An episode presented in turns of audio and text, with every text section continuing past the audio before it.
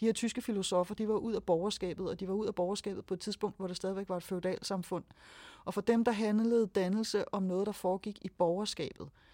Men for Grundtvig, der blev det noget, som bønderne også skulle have. Altså det var almuen, det var folket, der skulle dannes til at blive myndige borgere i et land i takt med, at de fik større og større politisk frihed, og at økonomien ændrede sig i takt med industrialiseringen. Så det, der er Grundtvigs egentlige genistreg, det er, at han opfinder begrebet folkedannelse. Velkommen til Fagbyder. En podcast produceret af Biblioteket Frederiksberg, der giver dig en kort introduktion til en ny og aktuel fagbog. Mit navn er Andreas Lykke Jensen, og hende du har lige hørt tale om Grundtvig og folkedannelse, hedder Lene Rakel Andersen. Lene er forfatter, forlægger og oprindelig uddannet civiløkonom, men igennem sit forfatterskab har hun mere beskæftiget sig med filosofi end økonomi. Siden slutningen af 90'erne har hun været meget optaget af dannelse, og lige nu er hun aktuel med bogen Dannelse at blive et større menneske. En bog, der argumenterer for, at vi har behov for at hive det gamle støvede begreb dannelse op af hatten endnu en gang, men samtidig også give det en opdatering, så det passer til vores samtid. Jeg har inviteret Lene forbi biblioteket, for at hun kan fortælle os om bogen.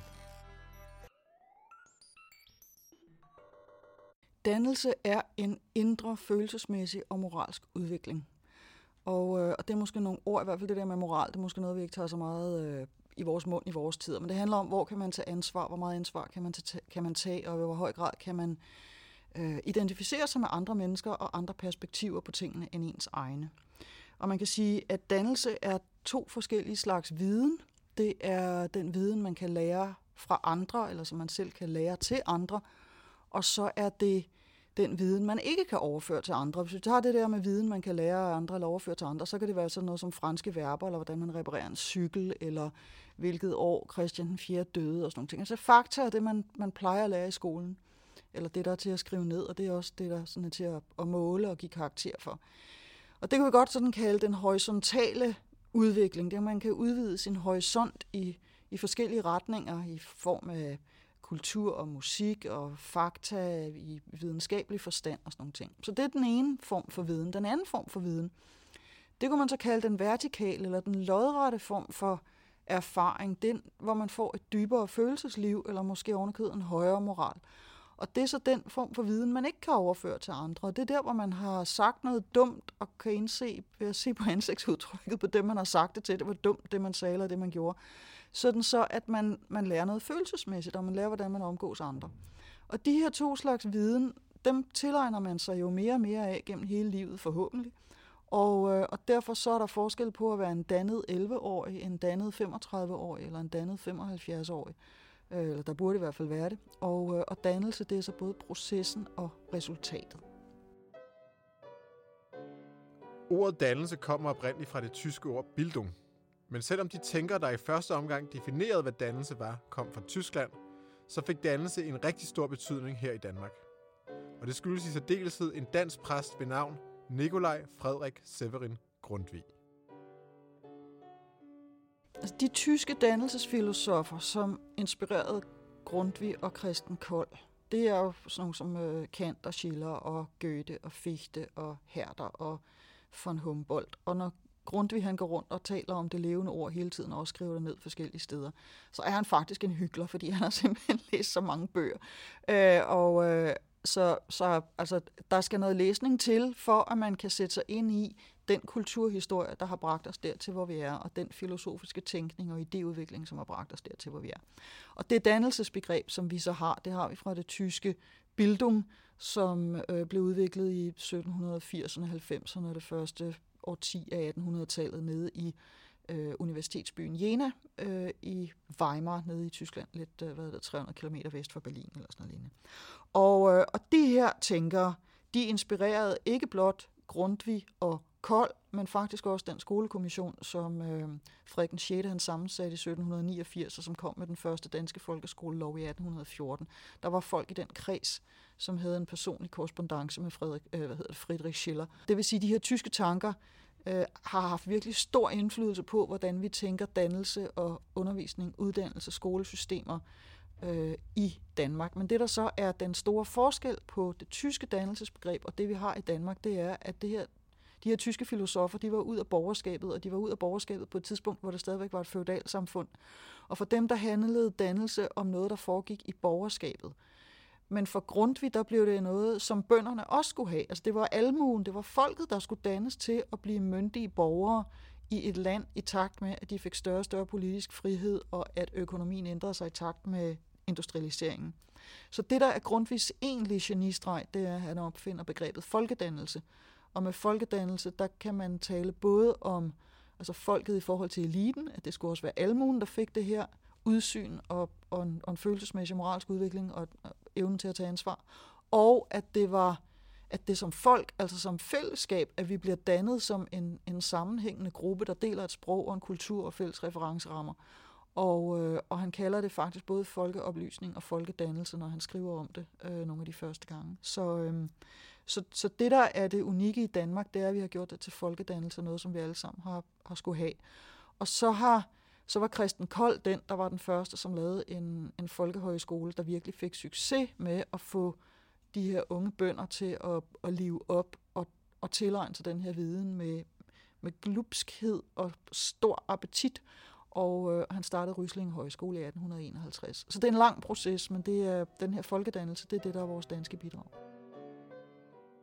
Så Grundtvig tog altså det tyske dannelsesbegreb til sig, men han tilpassede det også til en dansk kontekst.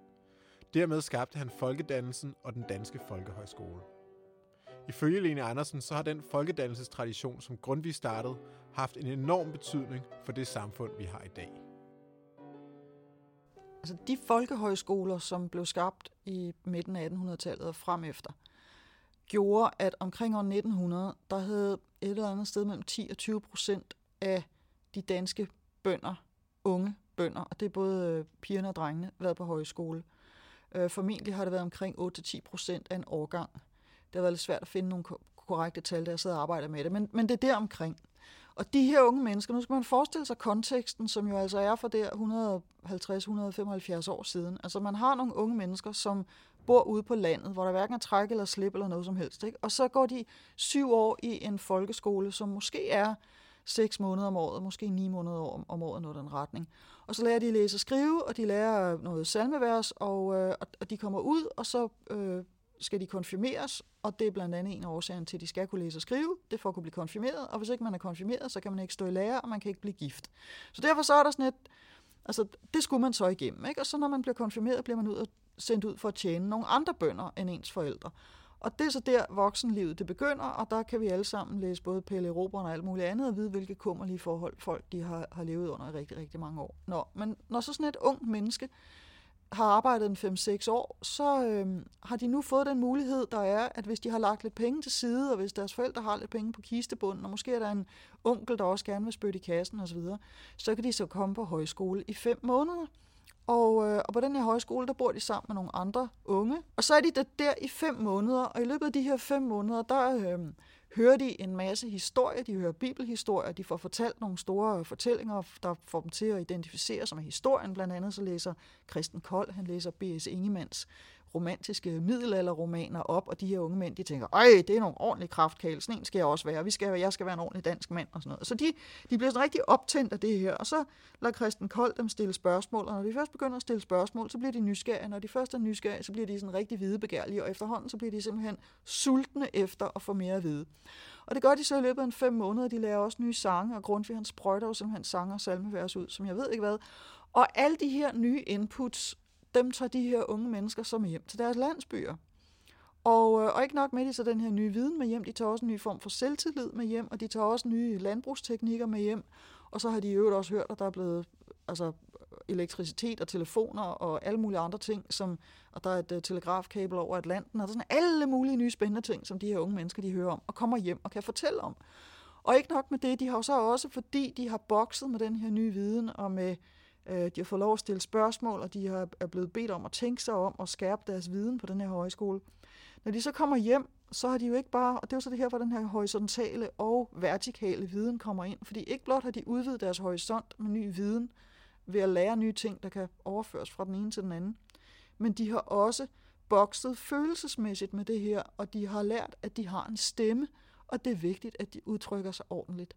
Og så kommer de hjem til landsbyen og har fået selvtillid, og pludselig så er det dem, der går hen til præsten og kigger ham stift i øjnene og siger goddag og giver ham et ordentligt fast håndtryk, i stedet for at, sådan at, at fælde blikket ned og ikke vide, hvor de skal gøre sig selv, når der er en af de voksne, der taler til dem. Så der kommer sådan en selvbevidst ungdom hjem til landsbyerne, og, øh, og er så andelsbevægelsen, den begynder at, at gribe om sig med brugsforeningerne, det er arbejderne, der starter brugsforeningerne, altså handelssiden af det, øh, butikssiden af, af andelsforetagenderne, så begynder de her unge bønder så at lave øh, mejerier og slagterier på andelsbasis. Og så er der mange af de her, der har fået den her nye viden, og, og fået den her nye selvtillid, som går ind i de her andelsbevægelser. Og derfor så, så, så ændrer det simpelthen både det kulturelle og det økonomiske øh, den økonomiske struktur i Danmark fra bunden af. Det er almuen, der har været på skole og selv kommer hjem og laver tingene om. Og det er unikt, og det gør, at vi kan sælge vores smør og bacon til England, og det gør, at vi bliver et meget, meget velstående landbrugsland. Men hvilken relevans har dannelsesbegrebet for vores samtid i dag? Her et par hundrede år efter tænker som Schiller og Fichte introducerede begrebet.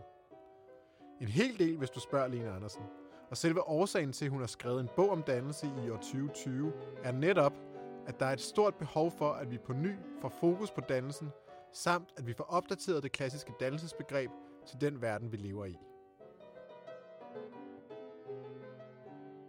Altså det vi jo har gjort øh, lige siden øh, de første stenaldermennesker lavede en, en stenøkse og en bue og en pil og sådan noget, det er jo, at vi hele tiden har forsøgt at, at skaffe os føden og blandt andet gøre det ved at udvikle ny teknologi. Og nu er vi så der, hvor øh, især kommunikationsteknologien udvikler sig sindssygt hurtigt. Og hvis man kigger på øh, historien hele vejen op fra, fra de første skriftsymboler nede i Mesopotamien for 5.500 år siden, der var sådan nogle små lertavler, øh, Øhm, så er altså kommunikationsteknologien er blandt andet det, der har gjort, at man har kunne holde sammen på større og større samfund.